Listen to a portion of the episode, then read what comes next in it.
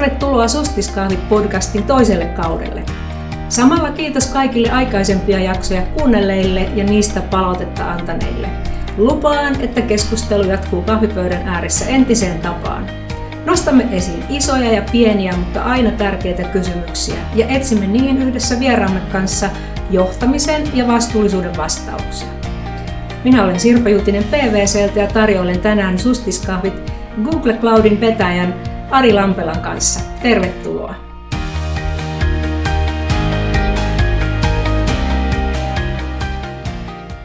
Tänään keskustelemme vaikuttavasta datasta. Miten sitä etsitään, kootaan ja käytetään vastuullisesti.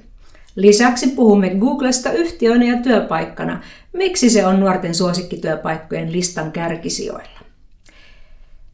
Kaikkihan me Ari googletamme, ja jos emme tee niin, niin pian jo joku sanoo meille, kun kysymme, että ää, katso Googlesta. Osa meistä käyttää sitä selaimen tapaan, kun ei jaksa kirjoittaa verkko-osoitteita selaimeen. Osa hakee vastauksia ää, sieltä saadakseen ne nopeasti. Osa taas paljastaa salaisimmat pelkonsa ja toiveensa Googlen hakukentälle, nekin, joita ei edes uskalla kaverilta kysyä mitä jälkiä meistä jää, mitä Google meistä tietää ja mitä se vielä haluaisi tietää. Mitä se näillä tiedoilla tekee. Siitä kaikesta juttelemme aluksi. Mutta Ari, kuulisin mielelläni eh, Googlesta yhtiönä. Eh, te toimitte täällä Suomessa ja maailmanlaajuisesti, mutta kerrohan meille joitakin perusasioita teistä. Tuota, Googlehan on 20-vuotias jo. Me koostamme huolimatta haluamme olla startup ja, ja toimia nopeasti, agiilisti, kokeilla asioita ja kokeilemisen kautta epäonnistua ja oppia ja sitä kautta menestyä. Eli 20 vuoteen mahtuu suuria uusia muutoksia, asioita. Tänä päivänä Googlella on töissä noin, noin 100 000 työntekijää maailmanlaajuisesti Suomessa me ollaan toimittu nyt lähes 11 vuotta ja, ja meillä on työntekijöitä noin 280, joista suurin osa työskentelee meidän Haminan datakeskuksessa. Eli meillä on tämmöinen hyvin teollisen kokoinen IT-tuotantolaitos Haminassa, joka on hyvin edistyksellinen monella tavalla ja kun puhutaan sustainabilitystä enemmän, niin sieltä löytyy hyviä esimerkkejä, mitä tehdään. Eli, eli meillä on merkittävä tuotanto Suomessa ja sitten meillä on Helsingissä myynti ja markkinointia noin 30 ihmistä, joten tehtävänä on tietysti ymmärtää sitä suomalaisen yhteiskunnan tarvetta kehittyä, digitalisoitua, muuttua, olla kilpailukykyinen maailmanlaajuisessa kontekstissa ja auttaa meidän asiakkaita menestymään siellä.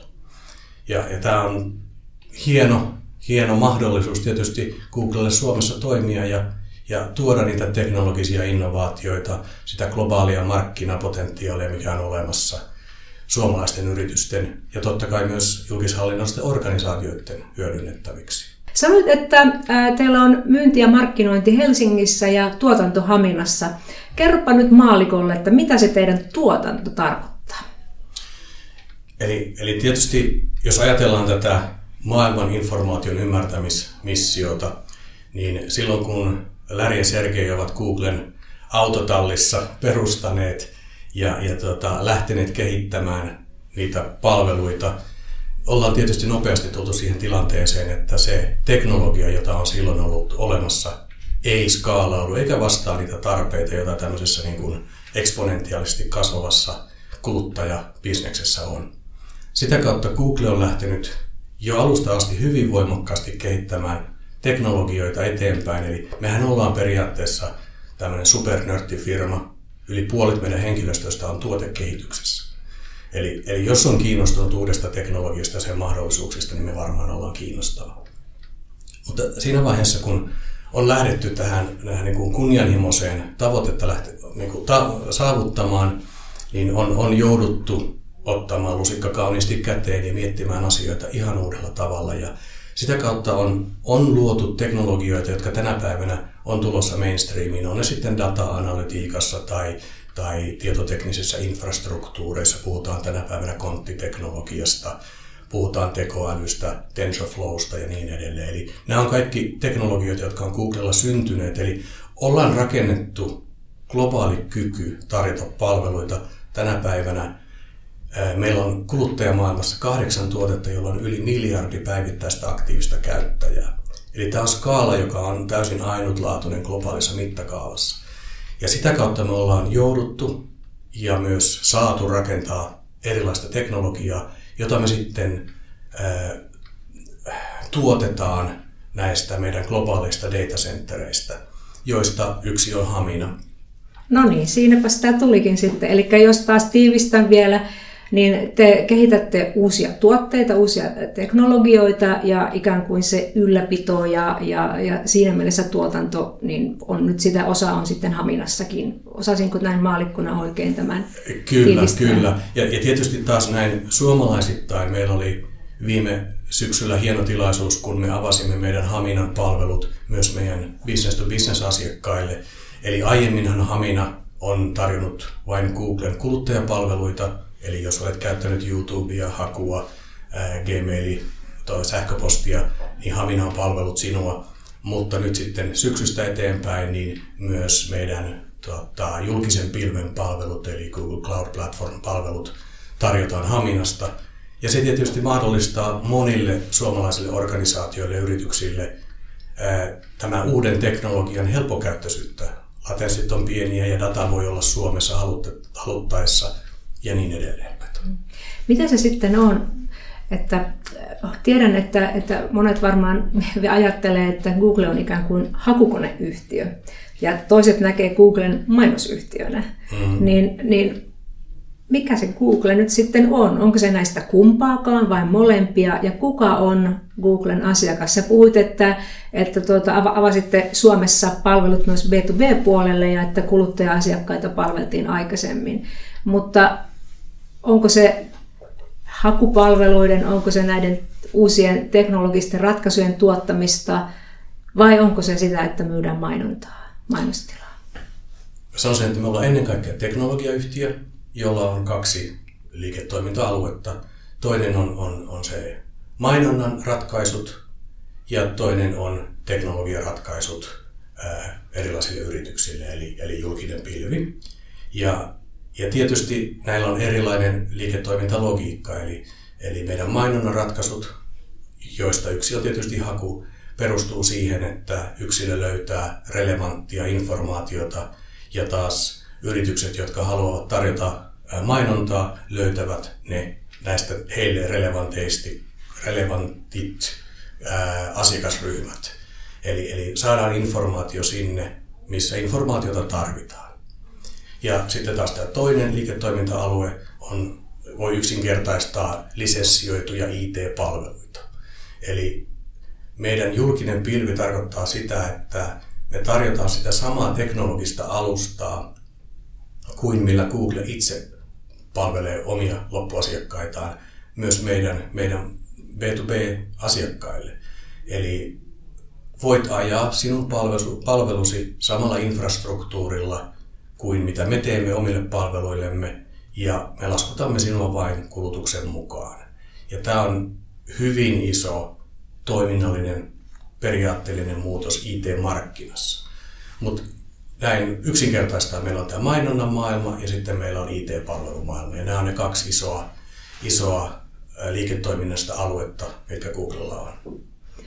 No sitten semmoista joutuu kysymään myöskin, että, että kun meillä ihmisillä on tämmöisiä pelkoja liittyen siihen, että mitä kaikkea meistä tiedetään ja kuka käyttää tietoja hyväksi ja, ja kaikkea tämän kaltaista. On varmasti paljon väärää tietoa liikkeellä ja, ja sen takia mun onkin kysyttävä sinulta, että jos nyt ja kun liikun varmasti päivittäin täällä verkkomaailmassa niin kuin monenlaisilla sivustoilla ja, ja tietenkin teen myös varmasti joka päivä Google-hakuja, mutta muuallakin liikun, niin onko Googlella nyt sitten mahdollisuus seurata minun liikkeitäni siellä verkossa ja kerätä sieltä dataa? Yksityisyyden suojahan on erittäin tärkeä asia ja me arvostetaan sitä erittäin paljon.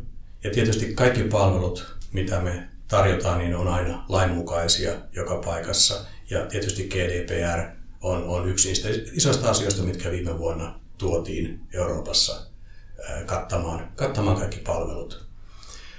Yksilönä, Googlen kuluttajakäyttäjänä voit hyvinkin mennä, helposti mennä meidän hallintapaneeliin, eli omaan profiiliisi, ja määrittää sen tason informaatiosta, mitä haluat, että Google sinusta tietää, ja tyhjentää vaikka koko historiasi niin haluttaessasi. Eli syy, minkä takia me kysymme, että voimmeko tietää näitä asioita kuluttaja-asiakkaalta, perustuu tietysti jälleen kerran siihen, että me voimme tarjota sinulle, sinulle paikasta, ajasta, topikista relevanttia informaatiota.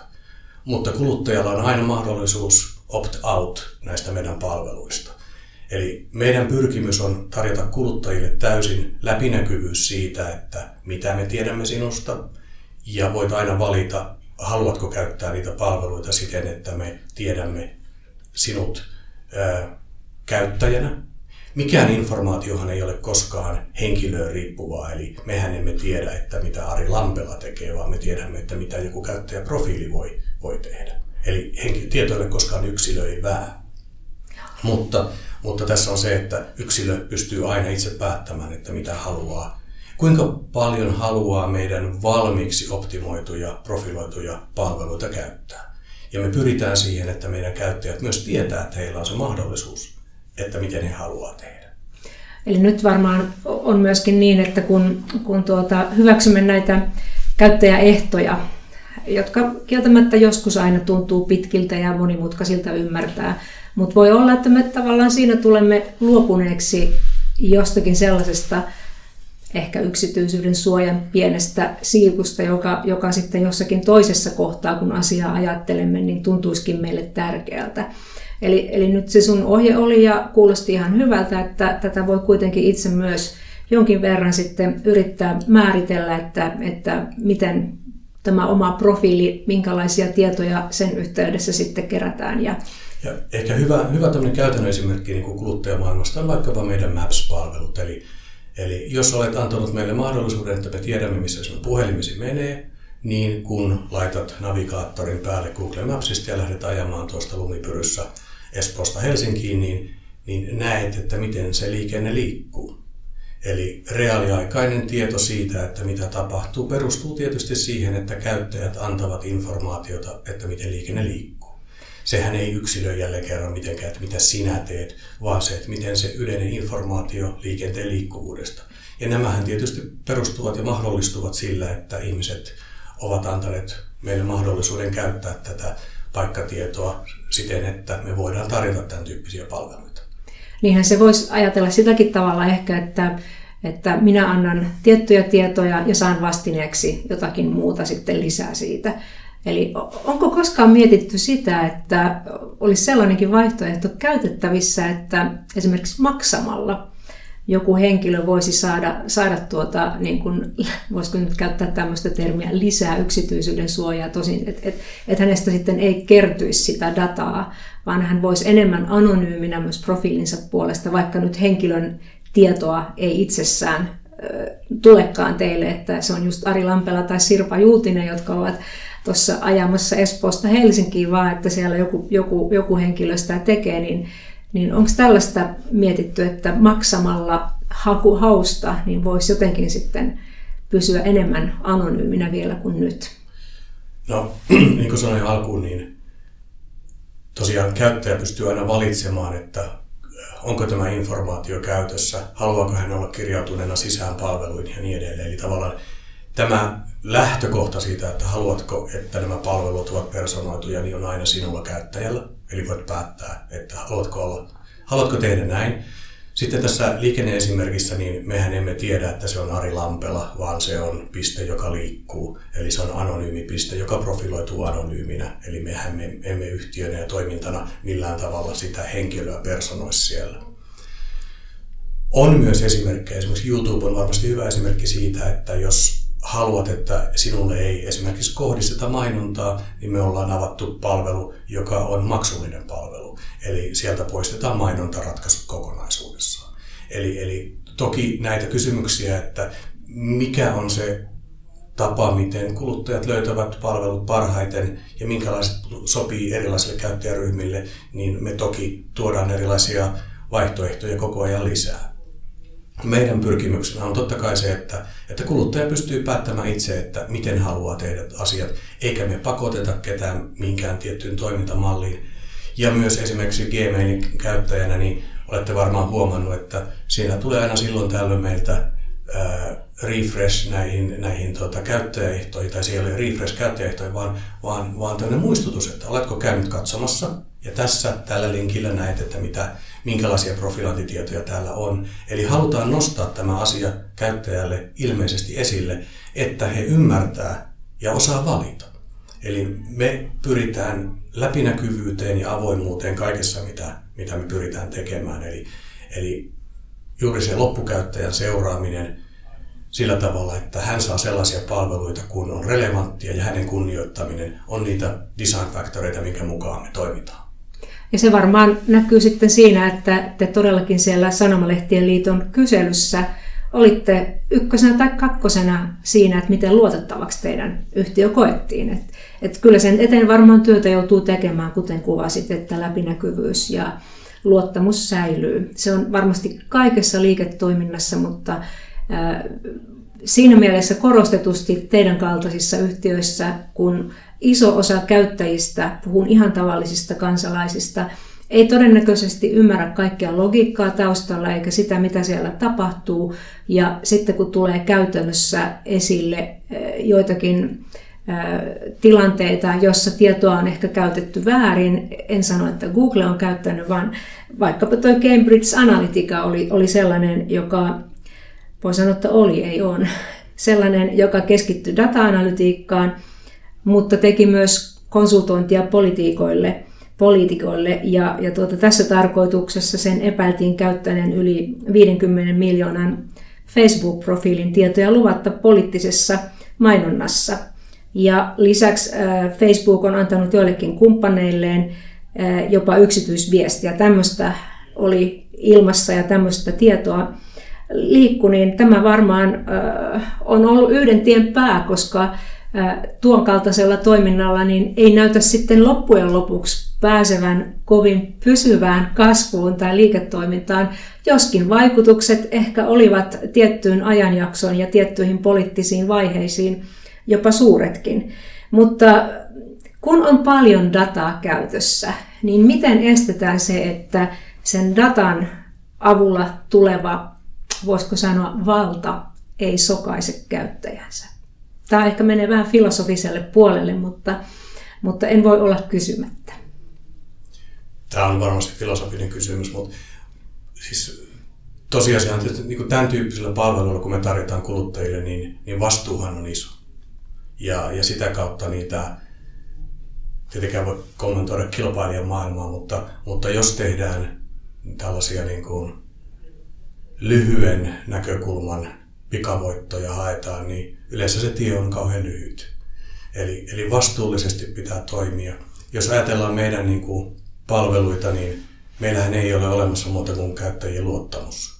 Ja jos me se luottamus menetetään, niin silloinhan meidän bisnesmalli ei, ei meidän niin kuin maailmassa toimi ollenkaan. Eli, eli sitä kautta näillä asioilla ei voida, voida niin kuin kokeilla, että missä se riskiraja menee, vaan, vaan ne on mustavalkoisia, että, että toimitaan eettisten ohjeiden mukaan ja meillä on paljon sisäisiä esimerkkejä siitä, miten, miten ollaan rakennettu toimintamalleja siitä, että me tehdään asiat oikein. Ja Google on yhtiönä hyvin ää, keskusteleva hyvin puhelias, miksi, miksi sitä sanoisi.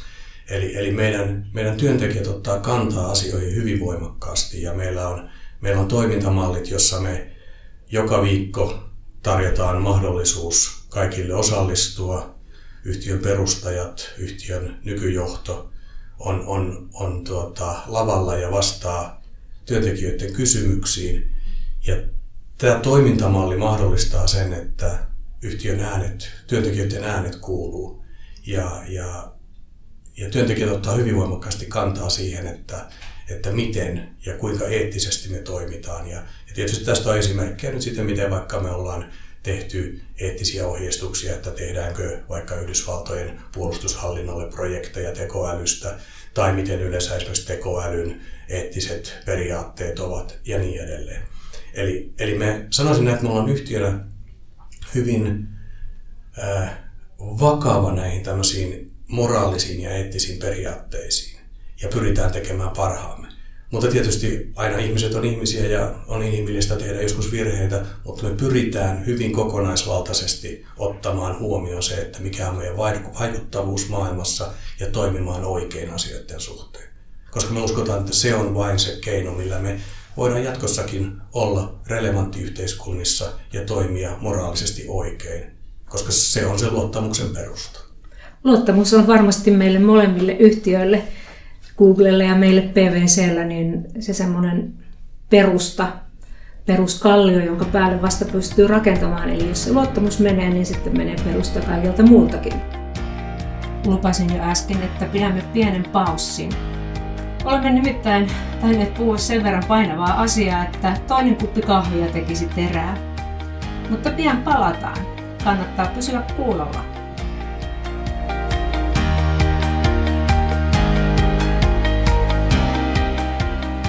Edelman Trust eli luottamusbarometri selvittää vuosittain maailmanlaajuisesti, mihin ihmiset uskovat ja luottavat, sekä tutkii näissä asioissa tapahtuvia muutoksia. Jälleen tammikuussa julkaistiin tuorein barometri. Yksi tuloksista on, että medioista luotetaan eniten perinteiseen mediaan sekä hakukoneisiin.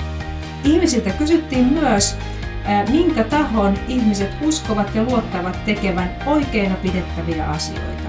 Tekevätkö niitä media, valtioiden hallitukset, yritykset, kansalaisjärjestöt vai oma työnantaja? Tässä äänestyksessä häviäjiä olivat media ja hallitukset. Ylivoimaiseksi voittajaksi maailmanlaajuisesti tuli oma työnantaja, jonka uskottiin toimivan sen hyväksi, mikä on yleensä oikein. Tämä saa lisävalaistusta, kun katsotaan, millä asioilla työnantaja sitten voi kasvattaa luottamustaan. Eniten nimittäin merkitsee positiivinen yhteiskunnallinen vaikuttaminen ja lisäksi myös arvoilla ja tulevaisuusvisiolla on tämän asian kannalta merkitystä.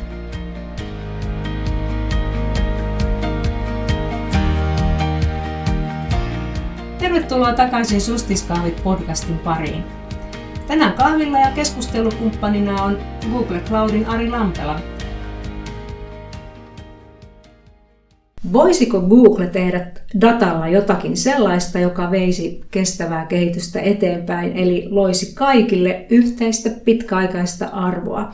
Esimerkiksi ilmastonmuutos on yksi aikamme isoimmista, ehkä sanoisin isoin ongelma, mutta myös ihmisoikeuskysymykset, kehitysmaiden tyttöjen oikeudet, näitä voi jatkaa vaikka kuinka pitkälle luettelemista. Mitä sanoisit Ari mitä Google voisi tehdä kestävän kehityksen eteen? Erittäin hyvä kysymys, jossa on monta näkökulmaa. Ja, ja tota, ehkä jos hahmottelee niistä muutamia, niin, niin ehdottomasti siis kestävä kehitys on sellainen, minkä eteen me tehdään paljon töitä. Ja jos lähdetään ihan tämmöistä teknologisesta ajattelusta, eli ihan pelkästään maailman datacenterit käyttää noin 2 prosenttia maailman energiasta. Eli jos me pystytään tuottamaan IT-palveluita tehokkaammin ö, uusiutuvilla luonnonvaroilla, niin tietysti se 2 prosenttia on, on jo paljon. Ja, ja itse asiassa mehän ollaan yhtiönä ää, täysin ää, uusiutuvan energian varassa viime vuodesta eteenpäin. Eli, eli käytet, kaikki meidän käyttämä sähkö on, on uusiutuvista luonnonvaroista, myös Suomessa. Ja, ja tota, se on periaatteena tietysti iso asia, että halutaan, että me ollaan erittäin ää, energiatehokkaita, hankitaan se oikeista lähteistä, mutta myös sen lisäksi koko niin kuin kiertotalouden periaatteet, eli halutaan minimoida jäte ja niin edelleen. Eli tämä on enemmän sellainen, että miten Google toimii, mutta toisaalta myös niille yrityksille, jotka haluaa käyttää uusiutuvien luonnonvarojen pohjautuvia IT-palveluita, niin meillä on sellainen platformi, joka tarjoaa niitä. Sitten jos ajattelee sitä niin kuin maailman informaatiota, niin me ollaan tehty monia asioita, joilla me pyritään tarjoamaan tietoa loppukäyttäjille, kuluttajille, että he voisivat tehdä älykkäämpiä, fiksumpia valintoja. Muun muassa ollaan, ollaan aloitettu palveluita, jossa jos olet omakotitalo tai rivitalo, asukas, jolla on oma kattopintaa, sanotaan näin, niin, niin pystyt arvioimaan, että kuinka paljon aurinkoenergiaa tämä kattopinta esimerkiksi tarjoaisi. Eli hyvin helposti lähestyttävillä yksinkertaisilla malleilla tuodaan informaatiota, jotta ihmiset osaa tehdä hyvin informoituja päätöksiä. Ja sitten jos katsoo niin tätä koko yhteiskunnallista keskustelua, niin totta kai meillä on niin kuin iso, iso vastuu ja velvollisuus tarjota informaatiota eri kanavia kautta, kanavia kautta eri käyttäjille. Ja, ja tietysti jos otetaan YouTube esimerkkinä, niin on hyvin aktiivinen kanava tarjota ilmaisun vapautta erilaisille ryhmille globaalisti. Ja informaatio, me uskotaan, että, että pääsy informaatioon on oikeasti niitä perusoikeuksia, joilla kaikilla pitäisi olla, jotta pystytään tekemään oikeita päätöksiä ja ollaan informoituja. Ja tietysti sitä kautta vähennetään niitä lieveilmiöitä, mitä tietämättömyys monissa asioissa sitten aiheuttaa. Mhm, ja sitten kun siihen saadaan yhdistettyä sananvapaus, sen toteutuminen ja lehdistönvapaus, niin taas silloin demokratialla on niin perusedellytykset toimia. Kaikki todella, todella tärkeitä asioita. Puhutaan niin sanotun hiljaisen enemmistön olemassaolosta. Se tarkoittaisi sitä, että vaikka luulemme suuren osan ihmisistä olevan edelleen jotakin mieltä, vaikkapa ilmastonmuutoksen estämiseksi, ettei sitä halutakaan niin kuin lähteä omassa elämässä toteuttamaan ja tekemään niitä hankalia valintoja, niin voi olla, että itse asiassa aika moni on kuitenkin jo päättänytkin, että vaikka muut eivät tekisi mitään, niin minä voin yksilönä tehdä jotain. Eli että se semmoinen hiljainen enemmistö olisi olemassa, mutta koska emme tiedä siitä vielä, niin se on sen takia hiljainen. Mutta jotta, jos me tietäisimme tämän, että muutkin ihmiset ovat jo enemmän kääntyneet sille kannalle kuin mitä ehkä itsekin alamme pikkuhiljaa ajatella asiasta, niin se voisi voimistaa näitä ilmiöitä, eli lähteä jonkun tietyn asian puolesta toimimaan. Onko, onko Googlella mitään mahdollisuutta havaita tällaisen hiljaisen enemmistön olemassaoloa. Vertaan nyt sitten siihen, että, että Google-hakujen perusteella ilmeisesti pystytään vaikkapa tietämään jonkun epidemian synnystä ja leviämisestä, niin pystyisikö vaikka hakujen avulla löytämään tällaisen hiljaisen enemmistön johonkin epäkohtiin? Ehdottomasti ajatus on kyllä. Eli, eli tuota, en muista nyt prosenttiosuutta, mutta päivittäisistä hauista merkittävä osa on aivan ihan uusia. Eli, eli se ei tarkoita sitä, että Google-hausta kysytään samoja asioita, vaan syntyy uusia kysymyksiä päivittäin ja prosenttiosuus on ihan merkittävä. Eli muutos on jatkuva ja sitä kautta nousee uusia asioita esiin. Ja tietysti Google Trends on hyvä työkalu monella tavalla yksilöille ja yrityksille ymmärtää, mitä maailmassa tapahtuu, koska se nostaa esiin erilaisia asioita. Ja on ihan konkreettisia esimerkkejä, ollaan muun muassa Suomessa tehty, jossa ollaan hyödynnetty meidän julkista eh, hakutrendi-informaatiota yhdistettynä vaikka sitten eh, sairaanhoidolliseen eh, työvuorolistan optimointiin. Eli että tiedetään, että missä kohtaa flunssaepidemia on pahimmoillaan, osataan tehdä prediktio sille ja toimia sen mukaisesti. Eli informaatio, joka on verkossa, niin on reaaliaikaista – ja tietysti sitä pitää niin kuin pystyä sitten tulkitsemaan oikealla tavalla, että tiedetään niin kuin oikeita, tehdään oikeita päätelmiä sen informaation pohjalta.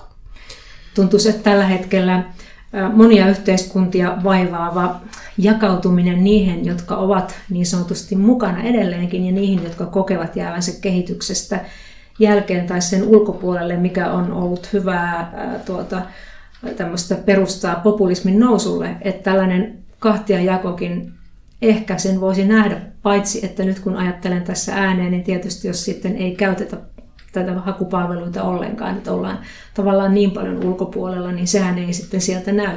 Mutta tämä on yksi yhteiskunnallinen kysymys, ilmastonmuutos on yksi, epidemioiden leviäminen on yksi, ja siinä niin kuin itse näkisin, että tämä on ihan henkilökohtainen mielipide, että, että tavallaan kun me annamme paljon tietoa itsestämme, liikkeistämme, mahdollistamme sitä kautta monenlaisten vaikkapa mainosten kohdentamisen, niin sitten semmoista yhteiskunnalle takaisin antamista voisi olla juuri tällaisten hiljaisten enemmistöjen ja yhteiskunnallisen kehityksen, kehityksen havainnointi ja, ja sen evidenssin hankkiminen niiden hakujen avulla. Mutta mä puhuisin vielä muutaman sanan puhuttaisiin tuosta algoritmimaailmasta, tämmöistä kohdentumistyökaluista tai millä nimellä niitä nyt kohdentamistyökaluja kutsuiskaan. Eli, eli se on tietynlaista koneoppimisen perusteella sovittua näkemystä siitä, että mitkä asiat kuuluvat yhteen, miten, mitä määrityksiä tapahtuu. Ja, ja sehän on kuitenkin perustunut niin kuin historialliselle datalle, jos mä nyt oikein ymmärrän. Ja sitten äsken sanoit, että iso osa hausta on ihan uusia. Syntyykö tässä nyt jotain sellaista, josta voisi puhua niin kuin algorithmic bias nimellä. Toisin sanoen, että me opetamme koneelle jotakin sellaista, joka perustuu historiaan, ja se vahvistaa itse itseään, oppii koko ajan lisää sitä samaa, ja sitten kuitenkin maailma on jo muuttunut paljon. Voiko näin edes ajatella?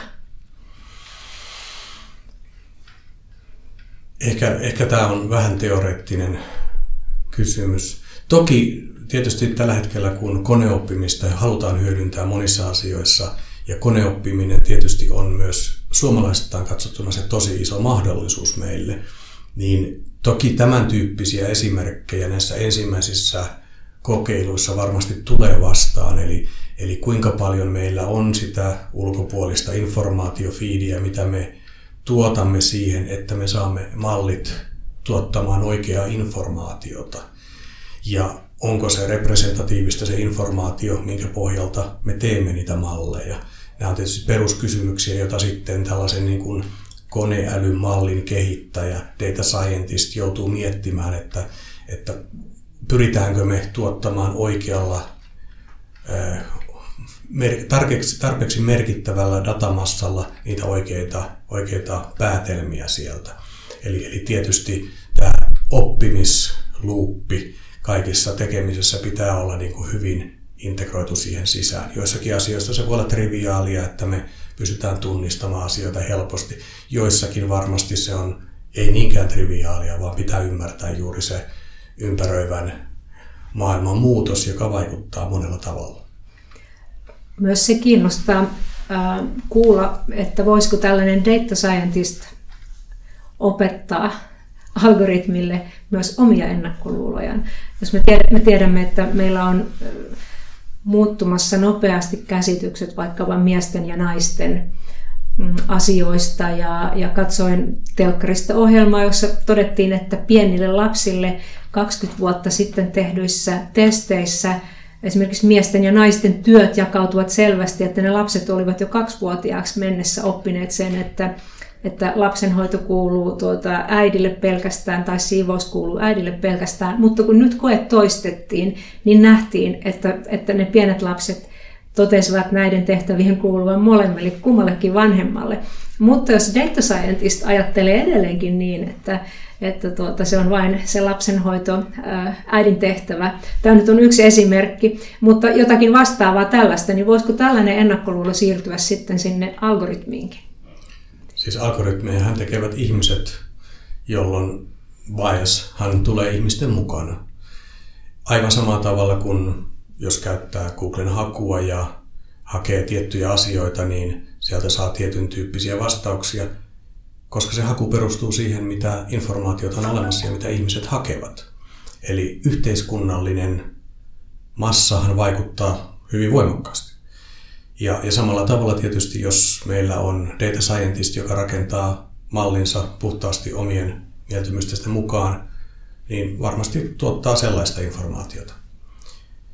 Ähm, sanoisin kuitenkin, että, että tänä päivänä ne koneoppimisen mallit, mitä tehdään, niin ovat kovin äh, funktionaalisesti ehkä niin kuin perusasioita, tällaisia niin kuin yhteiskunnalliseen vaikuttamiseen, arvoihin liittyviä asioita eh, vasta varmaankin aika, aika vähän tällä hetkellä nähdään, mutta toki sen, sen sanottuani niin juuri nämä eettiset ohjeet, että miten rakennetaan tekoälymalleja ja niin edelleen, niin on tärkeitä asioita. Mutta mä en henkilökohtaisesti näe niitä uhkakuvia siellä, että, että yhtäkkiä niin kun, tavallaan ajattelu automatisoituisi meidän puolesta. Kyllä yksilö saa ihan oikeasti tulevaisuudessakin miettiä ja muodostaa mielikuvansa ja tulla siihen lopputulokseen, mikä on asiassa oikeaa. Se on varmasti näin ja, ja, ja myöskin se on tärkeää, että me kaikki olemme varuillamme siinä, että millä tavalla, tai sanotaan se varuillaolo, ehkä, ehkä parempi on käyttää termiä, että me tunnistamme itsessämme, mitkä ovat meidän mahdollisia tämmöisiä alitajuisia ennakkoluuloja ja, ja myöskin, että niin kuin teillekin on ilmeisesti keskusteltu sitten niistä asioista ja kuten oletkin jo sanonut, niin on hyvät eettiset ohjeet. Ja nyt sitten mielelläni ottaisin vielä esille sen kysymyksen, että mikä ihme siinä Ari on, että Google on jatkuvasti sekä universumin, universumin selvityksessä sekä IT-alan opiskelijoiden että kaupallisen alan opiskelijoiden mielestä ihannetyöpaikka, johon kaikki haluavat töihin. Miten te sen oikein teette? Lähtisin siitä, että varmaan tämä strategia ja visio maailman informaation ymmärtämisestä, loppukäyttäjälle relevantiksi tekemisestä on, on inspirationaalinen niin kuin tavoite. Ja, ja ihmiset, jotka haluaa vaikuttaa, parantaa maailmaa, haluaa nähdä, että heillä voisi olla oma kädenjälki tässä prosessissa. Ja sitä kautta me tietenkään ei olla ihan perinteinen yhtiö, vaikka ollaankin jo 20 vuotta vanha, mutta me pyritään hyvin voimakkaasti siihen, että me ollaan avoin yhtiö sisälle ja ulospäin. Me ollaan hyvin kollaboratiivinen yhtiö, eli, eli tiimikeskeisyys, vaikka halutaankin ihmisiä, jotka ovat yrittäjähenkisiä, vastuunkantavia, niin että he ovat silti tiimikeskeisiä ja haluavat tehdä yhdessä töitä, töitä yhdessä sellaisten asioiden kanssa, jotka on tällaisia 10x-tavoitteita. Eli, eli ei, ei kriminalisoida epäonnistumisesta, vaan kannustetaan epäonnistumiseen. Eli, eli tavallaan annetaan halutaan antaa työntekijöille ääni, että he saa yrittää parhaansa ja tehdä parhaansa. Ja sitä kautta varmasti se, se mielikuva siitä ja se totta kai realismikin siitä, että, että me ollaan erilainen työpaikka, niin houkuttelee, houkuttelee ihmisiä meille töihin. Ja, ja tietysti ne mahdollisuudet Googlella, koska me tehdään uusia asioita, niin ovat, ovat ihmisiä inspiroivia ja, ja haastavia totta kai me ollaan hirveän ylpeitä ja, ja, ja tota, tämä on hieno asia, että meidät koetaan erittäin houkuttelevaksi työnantajaksi. Ja toki me tehdään paljon töitä sen eteen, että tämä tilanne säilyisi, eikä me oltaisi tyytyväisiä siihen, mitä me ollaan joskus saavutettu. Eli jatkuva muutos ja kehitys on oleellinen osa sitä, sitä tavalla ydintä, mikä Googlella on. No onko teillä jotain huippuetuuksia näille nuorille työntekijöille? monta kertaa me olemme nähneet, että, että e, esimerkiksi melko pienetkin yritykset on tarjonnut juuri sellaisia asioita, etuuksia nuorille, mm, jotka ovat, ovat sitten näitä houkutelleet. Onko teillä jotakin sellaista? No tietysti mehän ollaan niin kuin globaali yhtiö, eli jos ajattelee niin kuin meitä Suomessa, niin, niin väittäisin, että meillä on Googlen paras yhteisö ja toimisto täällä Suomessa. Hyvä Suomi. Mutta tietysti vaikkapa nyt sitten koulusta valmistunut ihminen voi miettiä, että minkälaisen uran haluaa, niin me ollaan yhtiö, joka on tosiaan hyvin moninainen, eli varmasti tarjoaa uramahdollisuuksia eteenpäin paljon eri, eri, eri tuota, maantieteellisissä lokaatioissa ja täysin erilaisia liiketoiminta-alueita. Eli, eli varmasti on, on niin kuin kasvumahdollisuuksia tarjoava ympäristö. Hyvä. Kiitos Ari Lampela. Joimme Sustiskahvit siis Google Cloudin Arin kanssa puhuimme datasta ja sen vastuullisesta käytöstä, eli erittäin tärkeästä aiheesta.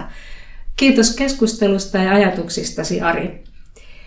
Ja sustiskahvithan jatkuu sitten vielä seuraavilla jaksoilla, joten älkää ihmeessä lopettako kuuntelua. Me edelleenkin jatkamme kiinnostavien aiheiden äärellä ja haemme niitä vastauksia sekä isoihin että pieniin kysymyksiin. Kiitos.